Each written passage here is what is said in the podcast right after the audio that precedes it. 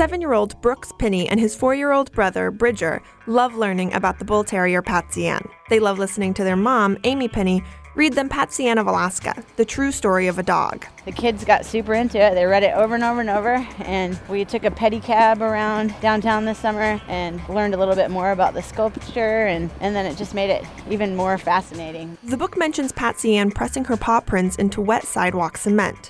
I'm Julia Caulfield, and this is Curious Juneau. Pinney and her kids wonder where are those paw prints?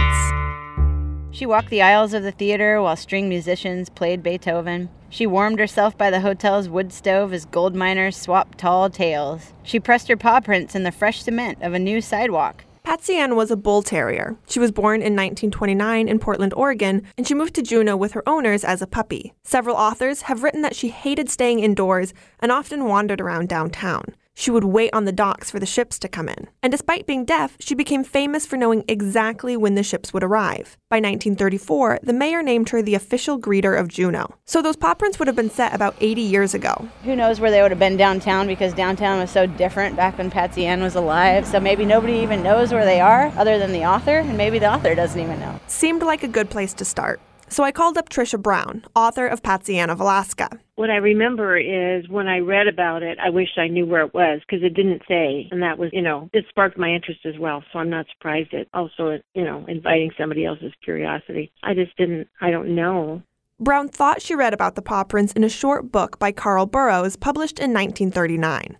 I found it in the Alaska State Library Historical Collection. Burroughs' book is actually a red eight page booklet. A sketch of Patsy Ann is on the cover, but there wasn't a word about paw prints in cement. But Jackie Swearingen, a library assistant in the historical collection, had a lead. It's the Kinky Bear collection, and he wrote down a lot of newspaper articles. And so I'm going to look and see if maybe he has specific references to Patsy Ann. Swearingen comes back with a list of dates and brief descriptions of newspaper articles. And uh, hopefully there's one there Ah, that, that. That one. Oh, Patsy Ann leaves her footprints for prosperity.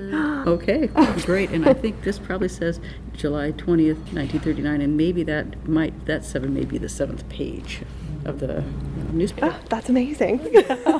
I'm glad. Thank goodness Kiki Bear's collection is such a treasure, so we're really lucky to have that kind of information. Soon I'm scrolling through copies of old Daily Alaska Empires on microfilm. July 20th, 1939. Below a crossword puzzle and comic strips, I spot the article Patsy Ann leaves her marks for posterity. The article reads Workmen had just completed paving the South Seward Street sidewalk, and it lay smooth and clean in the light of high noon until Patsy Ann came along. So that's that. Patsy Ann left her paw prints in a sidewalk on South Seward Street. I met with Amy Pinney and her kids on a snowy, windy day on South Seward. At the other end of the street, someone is using a jackhammer. There was road construction happening then, too. Uh-huh. and they were putting in a sidewalk right here, and she just came upon it, ran right down the middle of it. That's so cool. So I talked to some people um, for Public Works, and they said that it's probably been through like two to four sidewalks since then. Okay. Seven year old Brooks chimes in. Cub It's always getting cold out here. Do you have anything else you want to say?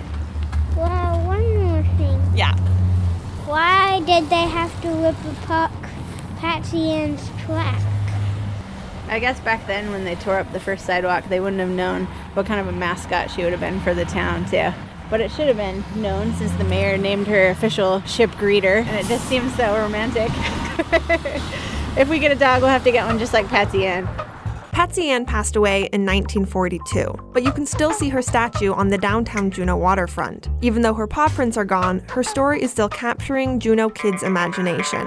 In Juneau, I'm Julia Caulfield.